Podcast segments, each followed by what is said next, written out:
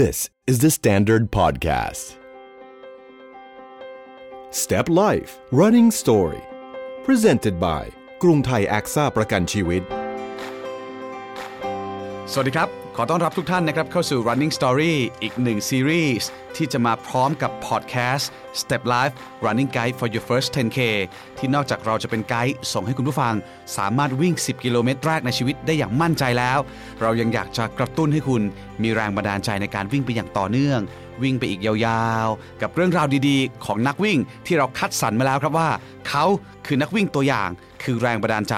ที่น่าประทับใจมากๆ แล้วก็เหมือนเช่นเคยนะครับ วันนี้อยู่กับผมตาพี่ภูและพี่ป๊อกอิทธิพล สวัสดีพี่ป๊อกครับ สวัสดีครับพี่ตาครับ สวัสดีครับ ท่านผู้ฟังทุกท่านครับ Running Story เราคงไม่ได้มาคุยกัน 2 คนครับเพราะเราผมบอกไปแล้วว่าเราจะมีแขกรับเชิญที่เป็นนักวิ่งตัวอย่าง วันนี้แขกรับเชิญของเราคนแรกคือใครครับ วันนี้แขกรับเชิญคนแรกของเราก็คือคุณรวิทย์หานอุตสาหะนะครับ เป็น CEO ของแบรนด์สีจันทร์เจ้าของพอดแคสต์ Mission to the Moon คุณรวิทย์เนี่ยจัดพอดแคสต์ทุกวันเลยครับเอ่อหลายเรื่องที่เป็นเรื่องที่เราสนใจอยู่แล้ว เช่นเรื่องการบริหารธุรกิจต่างๆ รวมถึงเทคอินไซต์คุยถึงเรื่องต่างๆเนี่ยครับพูดง่ายๆผมเนี่ย แฟนคลับเลยครับ เอางี้ไม่ต้องสัมภาษณ์แล้วสิ ไม่ต้องแล้วพี่ป๊อกก็พูดแทนได้เลย ไม่ต้องเลยครับบ้าไม่ได้นะฮะ เราจะบอกคุณผู้ฟังนะครับว่าเราไม่ได้มาคุยเรื่อง Mission to the Moon แต่อย่างใด เราแค่อ้างอิงว่าผู้ชายคนนี้เป็น CEO เป็นคนหนุ่มครับที่น่าจับตามอง และเป็นแรงบันดาลใจดีๆ ให้กับหลายๆคนใช่ทั้งในด้านการทำงานครับในด้านการเอาชนะการก้าวไปสู่ความสำเร็จครับและก็เรื่องของการวิ่งก็ด้วย ใช่ครับพี่ตาเพราะคุณรวิทย์เนี่ยครั้งหนึ่งในไปเที่ยวญี่ปุ่น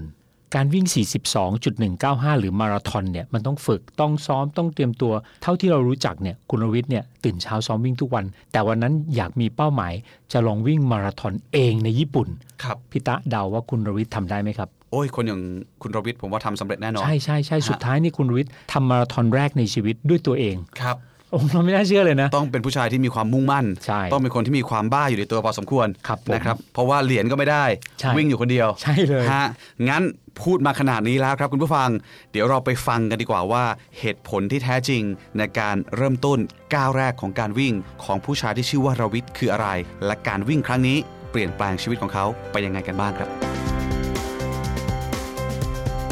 เอ่อเริ่มเริ่มต้นวิ่งใช่ไหมครับต้องบอกว่าก่อนอันนี้ก็เคยวิ่งบ้างนิดหน่อยครับแบบขำๆอะไรเงี้ยนะฮะครับก็เราก็หยุดวิ่งไปนานหยุดวิ่งไปนานมากมากๆเลยนะฮะแล้วก็มีอยู่วันหนึ่งฮะคือผมเนี่ยเป็นคนใส่เสื้อซ้ำมันทุกวันนะครับมันก็จะมีเสื้อแบบที่ผมใส่ตลอด แล้วมันก็จะมีอยู่ตัวหนึ่งที่ตัวเนี้ยไม่ค่อยได้ใส่มาสักพักละครับวันหนึ่งก็หยิบไอ้เสื้อตัวนี้ขึ้นมาฮะซึ่งเป็นเสื้อวิ่ง ไม่ใช่เป็นเสื้อเอาเหรอเชิ้ตธรรมดาไม่ได้จะไปวิ่งฮะจะไปทำงานครับผมก็ใส่เสื้อเชิ้ตขึ้นมาปุ๊บแล้ว กระดุมมันดีดออกฮะอ๋อนี่เหมือนซูเปอร์แมนเลยดีดีดออกก็เป๊ะก็เลยก็เลยรู้รู้สึกคือจริงๆรู้รู้อยู่แล้วแหละว่าน้ำหนักขึ้นมาที่ตลอดที่ดีดออกนี่เพราะกล้ามหน้าอกเราใหญ่ขึ้นไม่ใช่ไม่ใช่แอบไปเล่น weight มวลเยอะมวลเยอะครับครับก็คือก็คือจริงๆรู้มานานแล้วแหละว่าช่วงนั้นคือใช้ชีวิตเละเทะครับตกเกณฑ์คือช่วงนั้นงานมันเครียดงานมันไม่ค่อยดีมาปีปีก่อนนั้นเนี่ยนะฮะแล้วก็เครียดเสร็จก็กินเบียร์ครับอะไรอย่างเงี้ยนะฮะกินเบียร์เสร็จตื่นมาก็ hang กินไก่ทอดอะไรแบบเนี้ยครับชีวิตก็วนๆอยู่แบบเนี้ยนะฮะแล้วก็รู้แหละว่าน้ำหนักขึ้นแต่ไม่เคยชั่ง จนกระทั่งเนี่ยเสื้อแตกไปนะก็เป็นสัญญาณอะไรเป็นบางสัญญาณอย่าอะไรงบางอย่าง ก็เลยรู้สึกว่าเอ้เราเราไม่ได้ออกกำลังกายมาสักพักใหญ่มากแล้วนะครับ รู้สึกว่าเฮ้ยมันมันไม่ได้แล้วคือตอนนั้นแบบนอนก็ไม่หลับชีวิตก็ไม่มีความสุขเลยทุกอย่างเนี่ยนะเพอเอิญโชคดีจริงๆว่าเผอิญนิ้วกลมฮะเอ๋ครับเนี่ยเป็นเพื่อนผมอ๋อครับแล้วเพอเอิญหนังสือหนังเล่มวิ่งของเขาอะเขาก็ส่งเอ่อต้นฉบับมาให้ผมเขียนคำนิยมให้ครับผมก็เลยได้อ่านครับจริง ๆ อ่านรอบแรกอะไม่อินอะไรเลย ก็ก็ก็ก็ก็จะเขียนคำนิยมให้แต่ว่ายังแบบ ยังไม่อินยังไม่จบต้ออ่านอียังกไม่รจอบบหนึ่งปรากฏว่าวันนั้นนะครับไอ้ที่กระดุมหลุดอะฮะก็เลยเอาอันนี้ขึ้นมาอ่าน ตอนนั้นยังเป็นไฟล์ PDF อยู่ในคอมพิวเตอร์เลยนะฮะก็เปิดดูก็เลยอ่านฮะเลยตั้งใจอ่านจริงๆ ตอนแรกอ่านนิดเดียวเพราะว่าแบบจะเขียนคำนิยมไม่ได้ต้องอ่านเยอะ ก็อ่านไปสักพักหนึ่งก็แบบ เออ เราต้องกลับมาวิ่งใหม่เนาะนะฮะผมจำได้เลยวันนั้นเน่ยเป็นสิ้นเดือนกุมภาพอดีครับวันรุ่งขึ้นเนี่ยผมก็ตั้งใจว่า คืนนี้จะไม่กินเบียร์ครับเราก็จะพรุ่งนี้จะวิ่งจะตื่นขึ้นมาตีห้ามาวิ่งครับครับก็ลุกขึ้นมาก็วิ่งจำได้ว่าวิ่งไปสัก สามโลครับนะครับรู้เกือสึกบตายยังไงบ้างคือจริงๆ ต้องบอกว่าเดินไปเกินครึ่งมากกว่าอย่าเรียกวิ่งครับเรียกเดินเดินเดินวิ่งวิ่งรู้สึกแบบอื้อหือแบบเหนื่อยแบบเหนื่อยมากๆเหนื่อยจะขัดใจอะฮะรู้สึกแบบว่าไม่ไหวแล้วพรุ่งนี้ต้องไม่วิ่งละแต่ว่าสัญญาตัวเองไว้ว่าไม่วิ่งไม่เป็นไรครับขอให้ตื่นตีห้าอืมอืม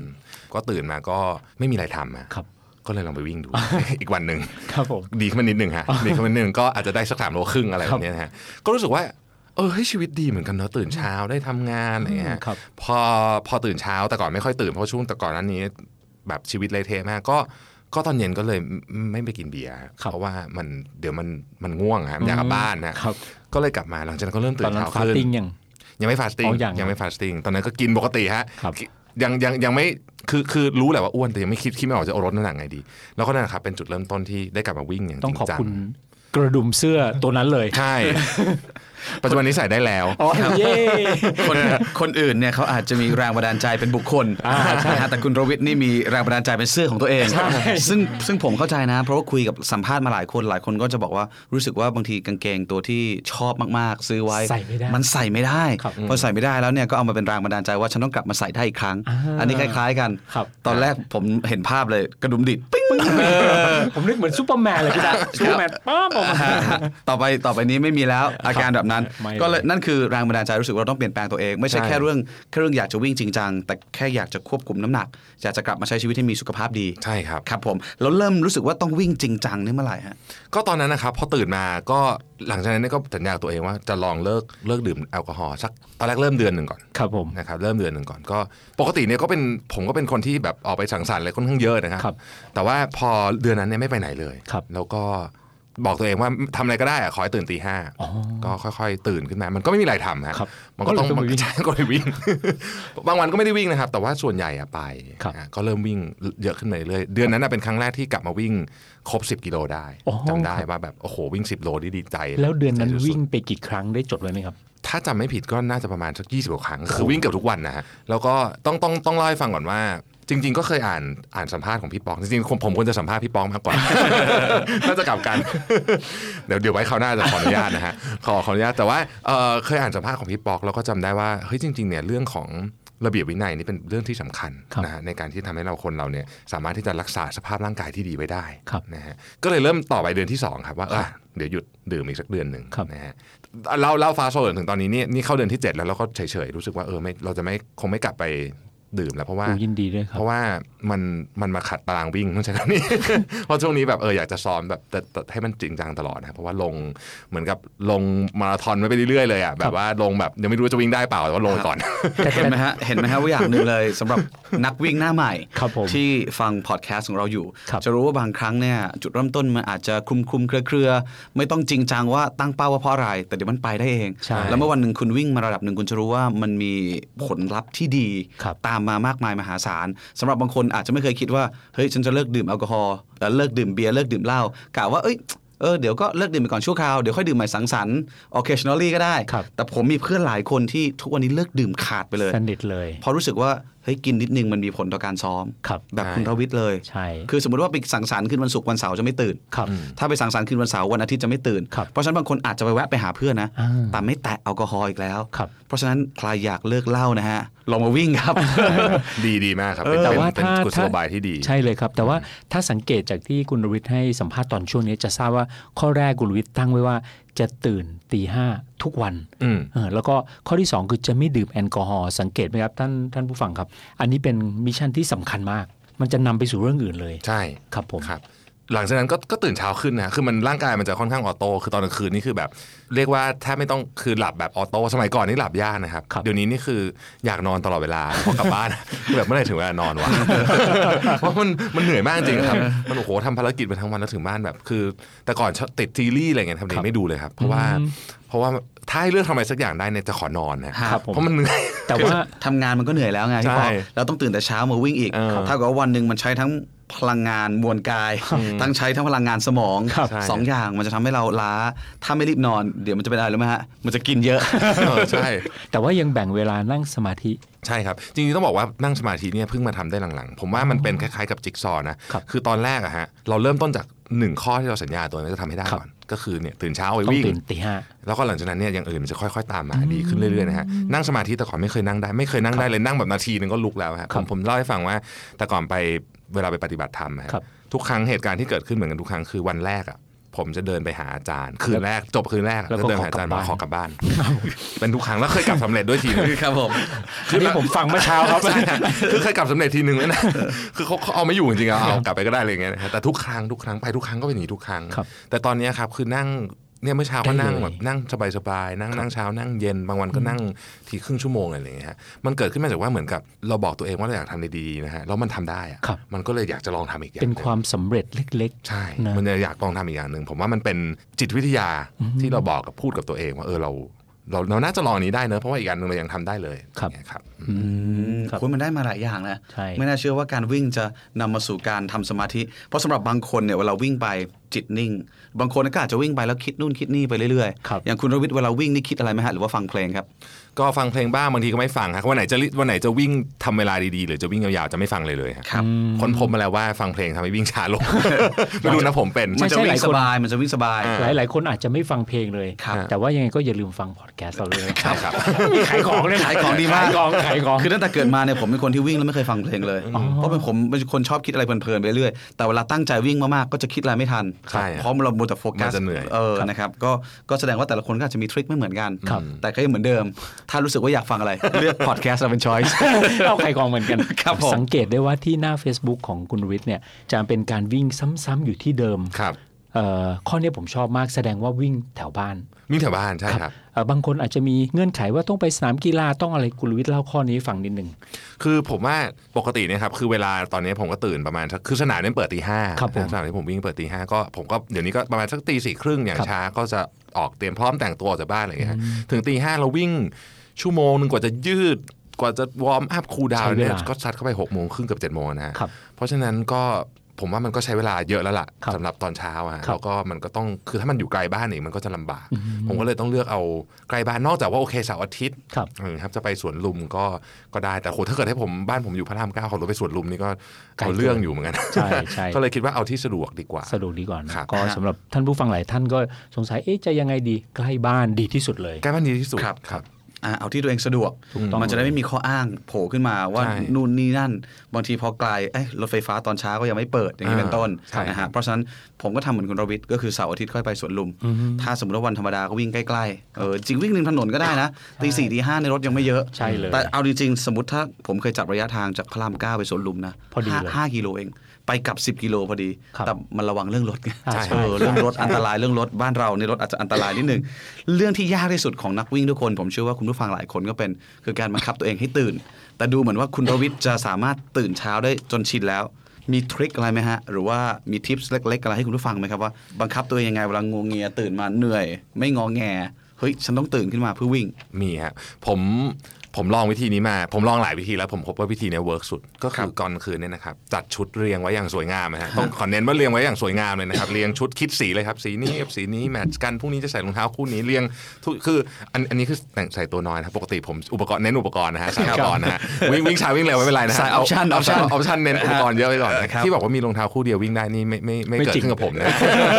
ทุกคนเป็นอย่างนั้นครับมันต้องมีแรงบันดาลใจใช่เออเรียงทุกอย่างไว้เลยครับอย่างสวยงามไว้ครับที่ที่โต๊ะที่อะไรของเราอะนะที่เราวางเสื้อผ้าแล้วก็เราก็บอกกับตัวเองไว้ก่อนว่าเนี่ยเดี๋ยววันนี้จะใส่ขึ้นมาใส่ชุดนี้ คือยังไงนะครับผมบอกกับตัวเองอ่าโอ้แล้วตื่นมาครับ มันมันนึกคือเหมือนมันมันถูก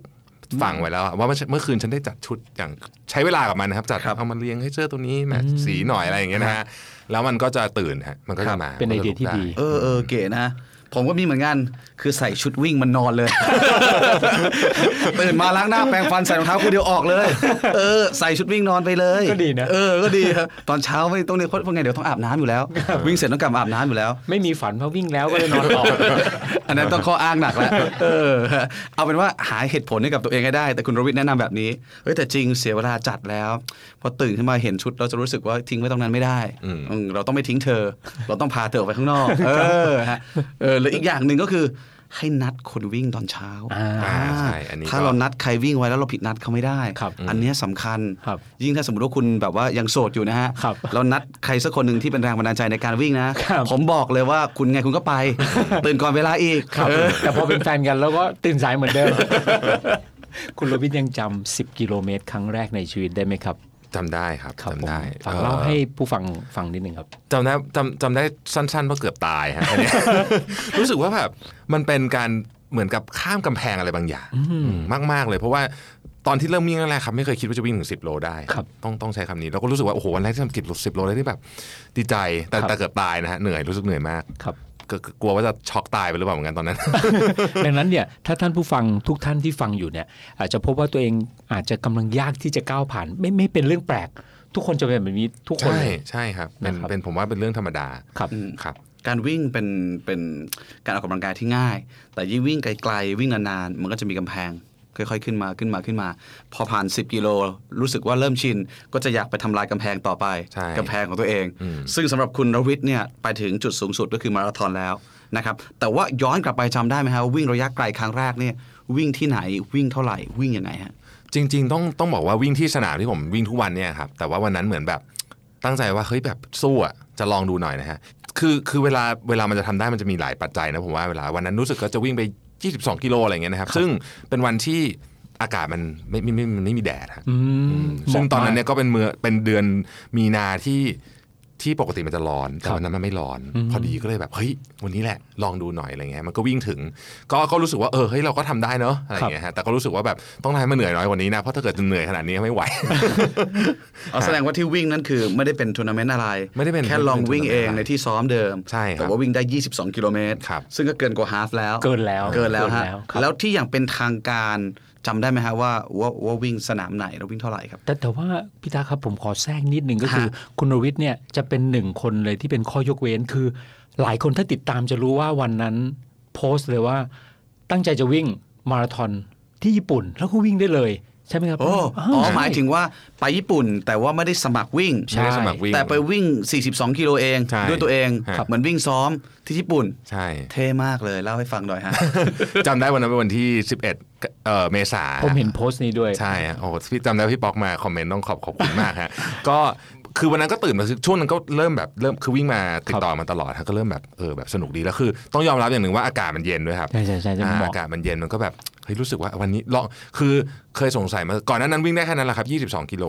ก็ก็เลยสงสัยมาตลอดว่าเอ๊ะคนที่เขาวิ่งมาราธอนกันนะคือไม่เคยคิดนะว่าตัวเองจะวิ่งได้ต้องบอกอย่างนี้ก่อนนะครับรู้สึกเพราะรู้สึกว่า 22 กิโลนี้ก็จะตายแล้ว แต่แต่วันนั้นรู้สึกว่าแบบเอ๊ะลองดู ว่าแบบมันจะเป็นยังไง เพราะว่า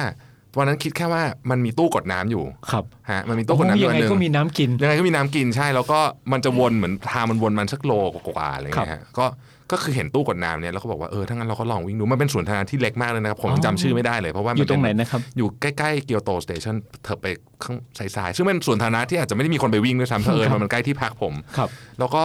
จำได้ว่าวันนั้นเนี่ยเอ่อมีเด็กวัยรุ่นกลุ่มหนึ่ง เหมือนเขานั่งเล่นเล่นอะไรกันอยู่ก็ไม่รู้อะแล้วก็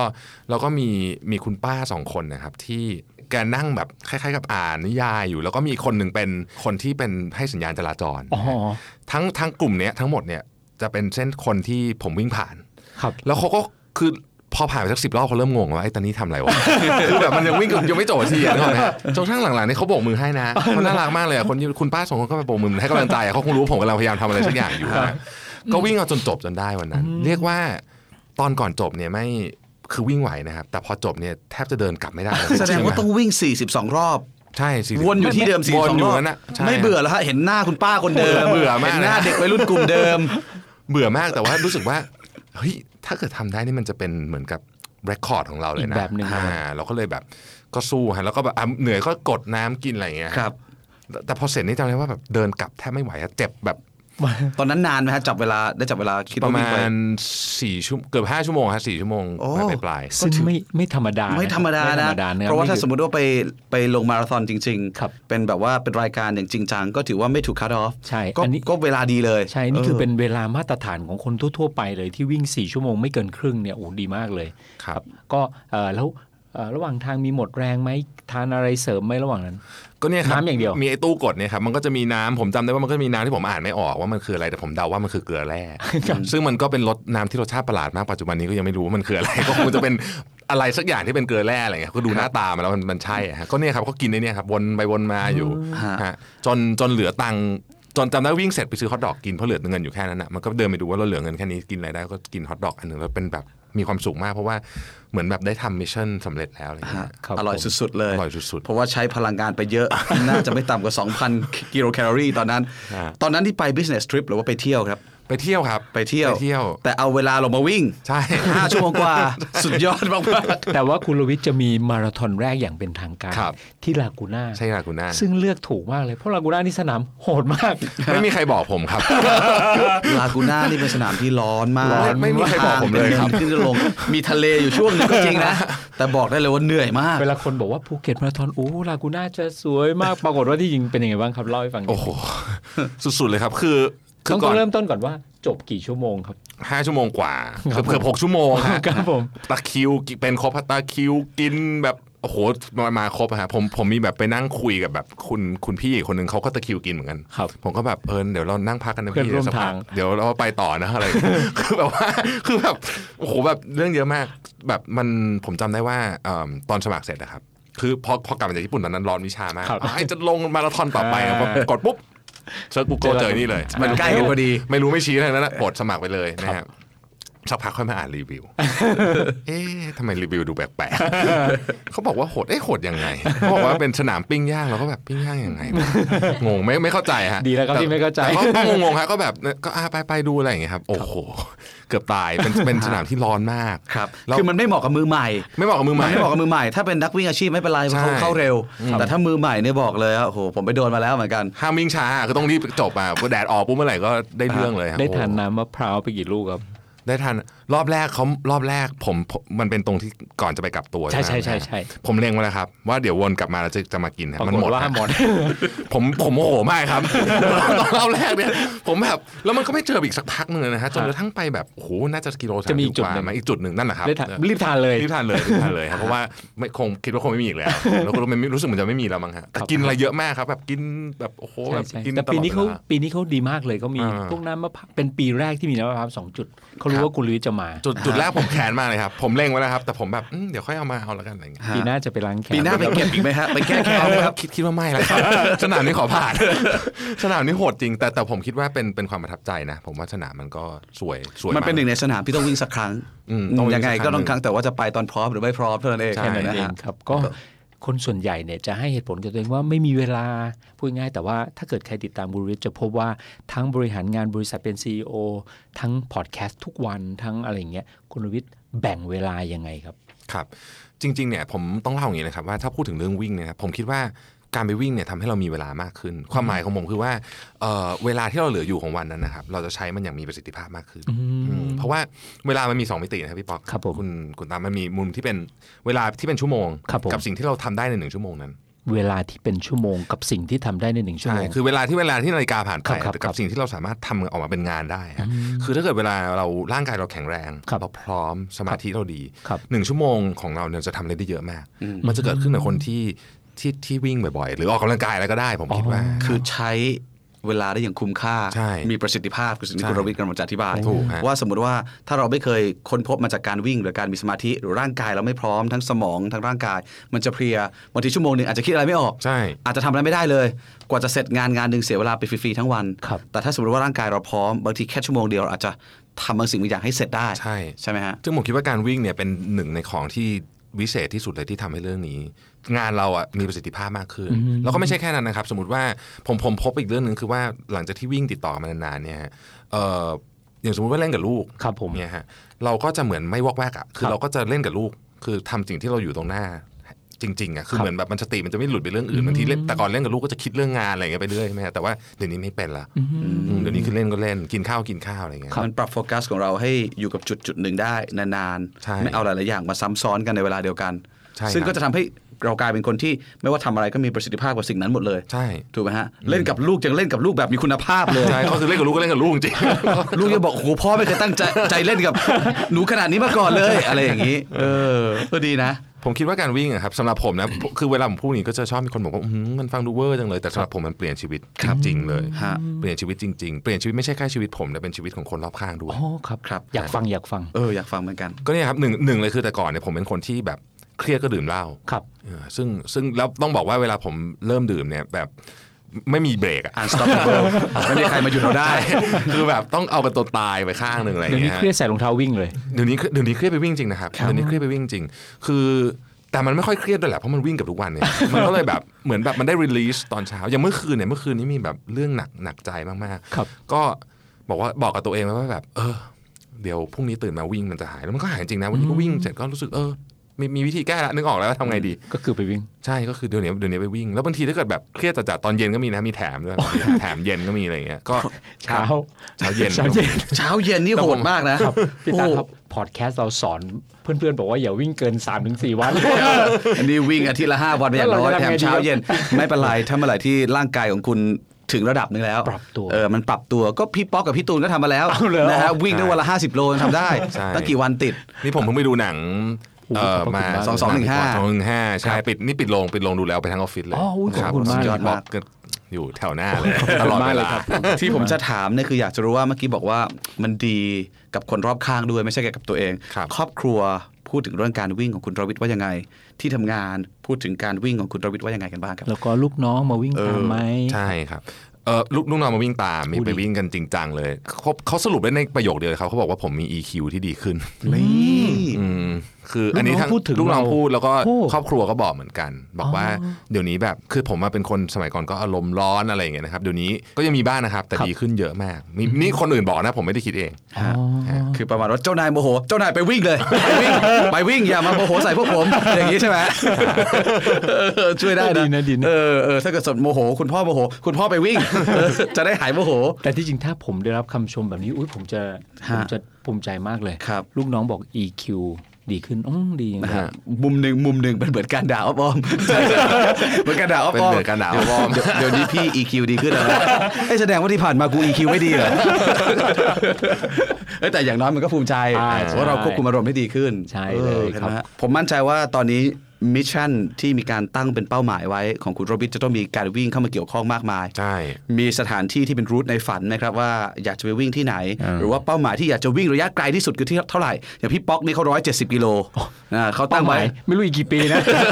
นี่วิ่งมา 30 ปีเป้าหมายของเขาคือ170กิโลเขาไปไกลแล้วนะฮะของพี่ตูนนี่อาจจะวิ่งรอบโลก คุณโดวิดล่ะครับเป็นยังไงเอ่ยผมผมอยากไปวิ่งสักวันหนึ่งนะครับครับสักวันหนึ่งไม่รู้เมื่อไหร่เนี่ยอยากจะไปวิ่งร้อยโล ที่ญี่ปุ่นจับมือที่จับมือจับมือครับอันนี้ก็เป็นอันนั้มินชชั่นที่เขาไปเนอะไปใช่ซาลูมาด้วยซาลูมาใช่ครับนี่อยากจะเขาได้ไปเขาเรียกว่าวางยาป้ายยาผมเรียบร้อยใช่เอามาใส่ในหัวผมเรียบร้อยแล้วเหมือนกันก็อยากไปครับอยากไปเพราะว่ารู้สึกว่ามันเป็นน่าจะ ข้ามขีดจำกัดที่ใช่เราคิดว่าเราไปไม่ถึงแน่เลยแหละครับแต่ผมเชื่อว่าคุณวิทย์ต้องไปวันหนึ่งแน่นอนฮะก็อยากไปอยากไปวันหนึ่งจะไปนี่ให้เพิ่งได้ปีเดียวเองคุณโดวิดใจเย็นๆร้อยโลนี่ซ้อมสักสามปีก็ได้นะเออก็ยังทันเนอะแต่ว่าผมว่าอ่าตัวความตั้งใจและมุ่งมั่นที่จะจบร้อยโลเนี่ยสำคัญมากเพราะว่าคุณวิทย์เองก็จะทราบข้อนี้อยู่แล้วก็คือพ่อเป็นคนสอนผมเองอะเพราะว่าถ้าตั้งเป้าหมายเนี่ยวิธีการจะมาเองใช่ผมก็เชื่อว่าอย่างนั้นก็ครับเออครัสับกสักพักหนึ่งสักพักครับตอนนี้เอาเอาให้รอดทุกมาราธอนก่อนแต่ถ้าซ้อมมาทีละห้าวันผมว่าสบายทำได้แน่นอน คือสุดยอดมากๆถ้าสมมติว่าให้เชิญชวนคนที่ฟังพอดแคสต์ของเราอยู่ แล้วเขายังไม่เคยคิดอยากจะวิ่งเลย แต่พอมาฟังแล้วเริ่มรู้สึกอุ้ยหุยฉันฟังจนจบได้ยังไงแต่พอดแคสต์นี้ แสดงว่าเขาต้องเริ่มรู้สึกถูกเราป้ายยาแล้วเหมือนกันนะฮะคุณผู้ฟังต้องถ้าสมมติว่าคุณไม่ใช่คนที่ฟังเรามาแล้ว 12 episode นะ จาก running guide นะ เพื่อมาฟังพอดแคสต์นี้เพราะคุณรวิทย์อย่างนี้เป็นต้นนะครับ เชื่อว่าคุณต้องรู้สึกว่าเฮ้ยมันจริงเหรอ การวิ่งมันดีขนาดนั้นเหรอ คุณรวิทย์อยากบอกอะไรพวกเขาครับครับ คือสำหรับผมนะครับ ส่วนตัวเนี่ยนะฮะผมมีชีวิตก่อนนั้นเนี่ยที่ค่อนข้างแย่ต้องใช้คำนี้คือคือไม่ได้แย่แบบนั่นนะแต่ว่ามันมันเป็นชีวิตที่ซึมเศร้าเป็นชีวิตที่วนอยู่กับความเครียดวนอยู่กับอะไรอย่างเงี้ยฮะผมผมกล้าพูดเลยว่าสิ่งที่ทำให้ผมพ้นจากตรงนั้นมา แล้วก็มีความสุข พอสมควรเยอะละวันในวันเนี้ยก็คือเรื่องของการวิ่ง เป็นเป็นจุดที่สำคัญที่สุดถ้าบอกว่าชีวิตผมช่วงเนี้ยดีที่สุดตั้งแต่เกิดมาก็พูดได้นะ ก็พูดได้เลยนะ เพราะว่าผมเนี่ยฮะเอ่อดื่มเหล้ามาตั้งสิบเจ็ดนะเข้าปีหนึ่งนะฮะไม่เคยหยุดได้นานๆเลยอ๋อหยุดแบบได้แป๊บๆแล้วก็กลับมากินอีกอะไรครัเงี้บยทุกครั้งที่หยุดเนี่ยจะอยากกลับมากินต้องใช้คำนี้แล้วกันครับนี่เป็นครั้งแรกที่ไม่อยากเลย ครับ ไม่อยากไม่อยากกลับมาแตะผ่านเลยผ่านมาแล้วกี่เดือนก่อนต้นครับ นี่เข้าเดือนที่แปดแล้วฮะโอ้ยินดีเลยรู้สึกแต่อ๋อแปลว่า เริ่มหยุดตั้งแต่วิ่ง ใช่ตั้งแต่วันนั้นนะวันวันที่แรตัดกสินใจโอ้ยิตั้งนแต่ดีกุเลมยครับภาครับใช่คือกุมภาสุดยอดมากๆคือปรบมือดังๆให้คุณโรวิทเลยเย้ต้องบอกแบบนี้นี่คือตัวอย่างไม่ต้องรอเข้าพรรษาครับใช่แค่ออกมาวิ่งครับนะฮะคนรอบข้างยิ้มเลย แล้วสมัยก่อนก็จะมีแบบถ้าไปต่างประเทศต่างจังหวัดจะกินได้อะไรเงี้ยเดี๋ยวนี้ไม่มีเดี๋ยวนี้ไปไหนก็ไม่กินทั้งนั้นแล้วก็ไม่ดื่มเพื่อนๆก็รู้เลยว่าคุณวิทย์ไม่ทานละใช่ ก็ไม่ชวน ก็ผมก็ไปนั่งได้ครับ แต่ว่าสามทุ่มผมก็จะง่วงนอนแล้วนะ กลับก่อนนะ แล้วก็ไอ้พวกนี้พูดไม่ค่อยรู้เรื่องเลยไม่ไม่สมัยก่อนเนี่ยเวลาเราเวลาเราดื่มเราก็คุยกันเฮฮาใช่ปะแต่ว่าพอไม่ดื่มมันก็จะแบบนั่งกินโซดา ก็นั่งมองไปแล้วก็แบบง่วงนอนอะ เดี๋ยวเดี๋ยวไว้เดี๋ยวไว้เจอตอนกลางวันแล้วกันนะเพราะต้องตื่นทีสี่ใช่ต้องตื่นตีสี่คือต้องบอกว่าแล้วลองคิดดูนะว่าถ้าในวงสนทนาของกลุ่มเพื่อน ค่อยๆ มีคนแบบคุณรวิทย์เพิ่มขึ้นทีละหนึ่งคนสองคนอ่าสามคนสี่คน เดี๋ยวอีกหน่อยวงมันจะไม่มีเหล้าเลย ครับ เห็นไหมเพราะฉะนั้นมันส่งผลต่อคนอื่นๆด้วยนะ ใช่กับเพื่อนผมก็ค่อยๆ ดื่มน้อยลงกันไปเรื่อยเพราะว่าหลายคนก็โดนผมลากไปวิ่งด้วยอ๋อดีเลย ฮะก็วิ่งคือบางคนก็ยังไม่เคยวิ่งว่าเออลงฮาฟมาราธอนไปก่อนนะจบจบจบไม่จบไม่เป็นไรเพราะไม่ได้วิ่งด้วยกันเขาไม่เขามีรถพยาบาลอันนี้ป้ายแรงกว่านะนี่หลอกเพื่อนนะ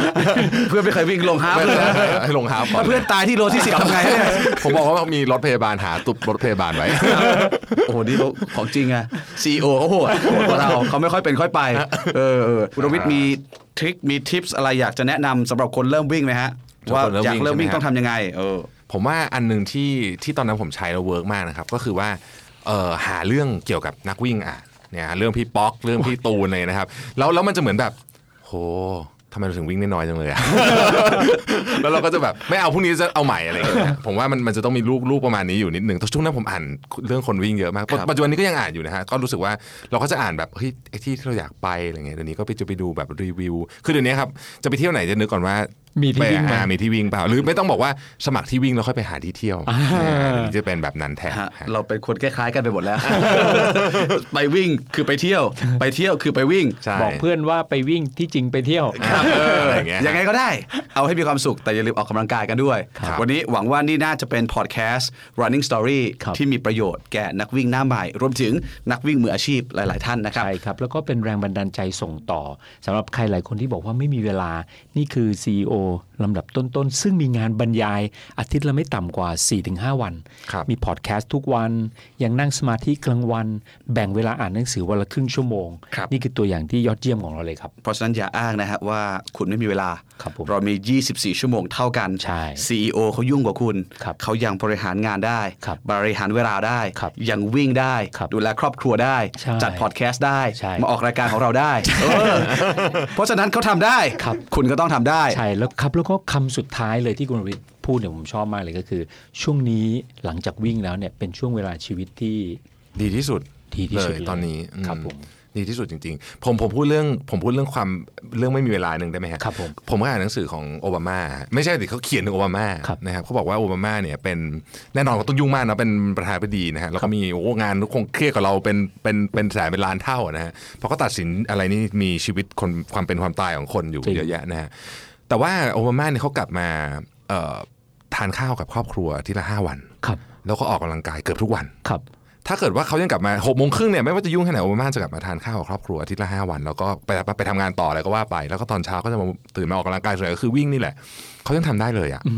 แล้วเราก็ไม่รู้เหมือนกันว่าจะเอาเอาจะเอาข้ออ้างจากไหนไปอ้างเพราะว่านั่นคือคนที่ยุ่งที่สุดถูกฮะเขาต้องเป็นคนที่ยุ่งที่สุดในโลกและเครียดด้วยไม่ไม่ใช่ยุ่งเฉยๆต้องเครียดเคมารีกยดด้ด้ววยยอืมขึ้นอยู่กับการตัดสินใจของเขาขึ้นอยู่กับคนหลายล้านคนใช่ครับก็เนี่ยผมก็เลยคิดว่าเออนี่เป็นตัวอย่างอันหนึ่งนะที่ที่เราน่าจะนึกไว้เสมอว่า